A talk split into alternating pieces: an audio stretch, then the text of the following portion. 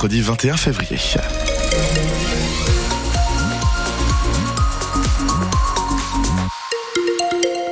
La circulation, pour l'instant, pas encore de soucis particuliers, mais la chaussée peut être glissante avec la pluie de cette nuit, donc on reste extrêmement prudent. 02 99 67 35 35. Si vous avez quoi que ce soit à signaler. Oui, de la pluie, de la grisaille et euh, du vent aussi, pas mal pour euh, ce mercredi 21 février. Les températures entre 9 et 12 degrés ce matin.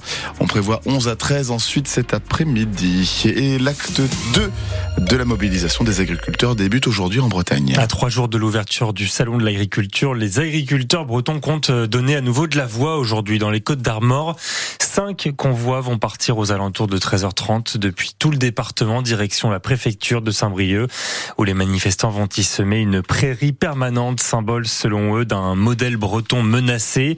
Des perturbations sont donc à prévoir sur les routes dès le début d'après-midi dans le périmètre du giratoire de Carnilien sur la, euh, sur la route départementale 700 entre Loudéac et Saint-Brieuc. Trois semaines après les annonce du gouvernement, la colère est donc toujours là car les actes se font attendre, regrettent les agriculteurs.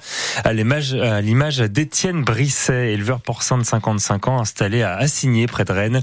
Agriculteur depuis 33 ans, il a vu son nombre de truies diminuer de 200 à 90 désormais. Beaucoup de raisons à cela et notamment euh, la santé puisqu'il a fait un petit AVC il y a 5 ans. C'est ça surtout euh, qui a déclenché euh, le fait de diminuer ma production. Et surtout le stress. On est tout le temps en train de courir à droite et à gauche, les paperasses, euh, la pression, les cours du port qui diminuent, des choses comme ça. Dans toutes les exploitations aujourd'hui, on est obligé de tout déclarer faut aussi savoir gérer ça. Et si j'ai un conseil à donner aux jeunes qui s'installent, c'est le temps de travail et trouver un bon équilibre.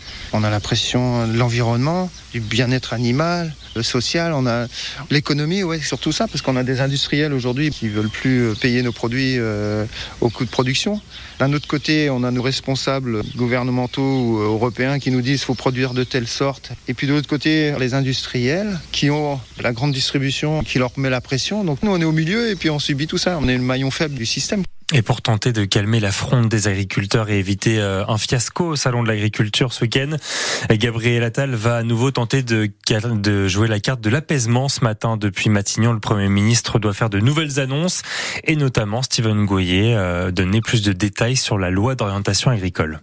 Oui, pour montrer que Matignon a bien reçu le message lancé par les agriculteurs, il sera question de simplification sur le stockage de l'eau, sur les réglementations des haies, des mesures ajoutées au projet de loi d'orientation agricole, en plus de l'inscription de la souveraineté alimentaire dans la loi ou le fait de faciliter la transmission des exploitations pour les jeunes agriculteurs. Le Premier ministre doit également faire un point d'étape sur les annonces du 1er février, sur l'application des règles de la loi Egalim et le nombre de contrôles effectués pour vérifier que les grandes surface assurent une juste rémunération aux agriculteurs. Pas sûr que les annonces suffisent. Les syndicats veulent maintenir la pression jusqu'au bout, jusqu'à l'ouverture du salon. On ne lâchera pas l'affaire, prévient une cadre de la FNSEA vendredi après-midi. Une manifestation d'agriculteurs est déjà annoncée dans les rues de Paris jusqu'à la porte de Versailles, précisément là où s'ouvrira le salon de l'agriculture le lendemain matin. le projet de l'orientation agricole doit d'ailleurs être déposé devant le Conseil d'État aujourd'hui ou demain. Une première étape avant l'arrivée devant le Conseil des ministres. Que s'est-il passé à Ploua, commune touristique de 4500 habitants située près de Saint-Brieuc? Dans son dernier rapport, la Chambre régionale des comptes révèle un certain nombre de dysfonctionnements survenus dans la commune costarmoricaine ces dernières années. De sérieux problèmes de probité notamment sont pointés du doigt, comme la découverte de plus de 11 000 euros dans le bureau d'un agent de la mairie, somme qui correspond aux recettes de places de marché qui n'avaient jamais été encaissées ou encore des tickets de boissons et de repas pour la fête des sports en 2020. 2022, imprimé cette fois sans autorisation par un autre agent. Quatre agents en tout ont été sanctionnés. Le procureur de la République est saisi. On vous en parle en détail sur francebleu.fr. Un homme et une femme activement recherchés depuis samedi en Ille-et-Vilaine. Cet homme a renversé une femme de 93 ans à Champy samedi soir. La victime serait passée derrière le véhicule sur un passage piéton alors que le conducteur faisait une marche arrière au même moment. Cette dame n'a pas survécu lors de sa chute. Le conducteur du véhicule a rapidement quitté les lieux et donc euh, recherché par la police de Rennes. Toujours à Rennes, la salle de l'étage aux libertés temporairement fermée. Son plancher a légèrement bougé lundi soir lors d'un concert. Par mesure de précaution, une expertise technique est en cours. En attendant, les spectacles programmés sont redirigés vers d'autres lieux culturels. Un bilan en demi-teinte pour le port de Saint-Malo qui vient de dévoiler ses chiffres de l'année 2023. Et si les activités passagers enregistrent une belle progression, tout comme la pêche, le trafic des marchandises, lui, reste perturbé par notamment la guerre en Ukraine et l'inflation qui touche les matières premières, Eric Bouvet. Même si le port est toujours au-dessus du million de passagers et même s'ils ont été plus nombreux qu'en 2022, les ferries n'ont pas retrouvé les niveaux historiques de 2019, conséquence notamment du Brexit pour les liaisons avec les îles anglo-normandes, ce dont ne souffre pas le trafic côtier, en progression tant pour les vedettes d'excursion en baie de Saint-Malo que pour les traversées Saint-Malo-Dinard. Côté croisière, la cité corsaire a accueilli 20 000 passagers l'an dernier.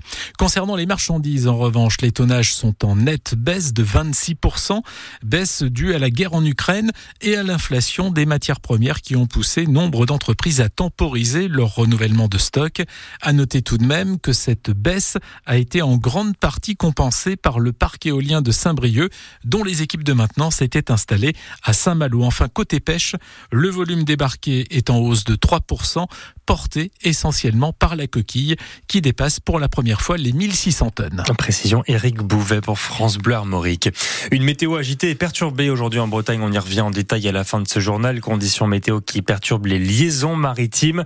Pas de traversée notamment entre le continent et Belle-Île. C'est le cas également pour Watt et Edic. Plus que quelques jours de mer pour le leader de l'Arkea Ultimate Challenge. Tour du monde à la voile en solidaire, en solitaire sur des maxi trimaran parti euh, de Brest début janvier. Et les premiers concurrents sont donc attendus à Brest pour franchir la ligne d'arrivée. Et ce, dans les jours qui viennent. En tête depuis quasiment l'intégralité de la course, Charles Caudrelier est attendu euh, en vainqueur. Mais à cause des mauvaises conditions météo, le skipper du Maxi Edmond Rothschild pourrait n'arriver que lundi. Et en attendant, euh, Nicolas Olivier, la pointe du Finistère se prépare doucement au retour des géants des mers. Malgré un dispositif moins impressionnant qu'au départ, le village aura fière allure, assure Clément Fenel, chef de projet Arkea Ultimate Challenge pour OC Sport Pendwick. Évidemment, c'est difficile de faire aussi bien et aussi grand que le, le village départ, mais on a tenu à faire un, un, village assez important pour bien accueillir euh, ces marins et, et témoigner de l'exploit qu'ils font euh, sur ce tour du monde en, en solitaire, en trimaran ultime. C'est un village qui pourra accueillir euh, environ 5000 personnes à l'instant T, donc c'est la même jauge que ce qu'on avait sur le village départ. Ouverture de 10h à 1h du matin avec des animations et concerts tous les soirs. Le village vibrera au rythme des arrivées qui seront toutes célébrées. Charles Caudrelier, puis Thomas Coville et Armel Lecléage sont attendus en moins d'une semaine, se réjouit Guillaume Roté, le directeur de course. On va avoir le podium, les trois bateaux à quai, euh, finalement, en, voilà, en une petite semaine et, et, en plus pendant les vacances scolaires. Donc ça, je pense que c'est une bonne chose pour le public et pour nous tous. Le temps fort, ce sera la cérémonie de remise des récompenses, sans doute le samedi 2 mars à 17h. Le village fermera le lendemain soir. Il rouvrira juste avant des deux derniers concurrents, Anthony Marchand et Éric Perron, car tous les skippers auront droit aux honneurs. Anthony Marchand et Éric Perron qui sont attendus probablement entre le 10 et le 13 mars.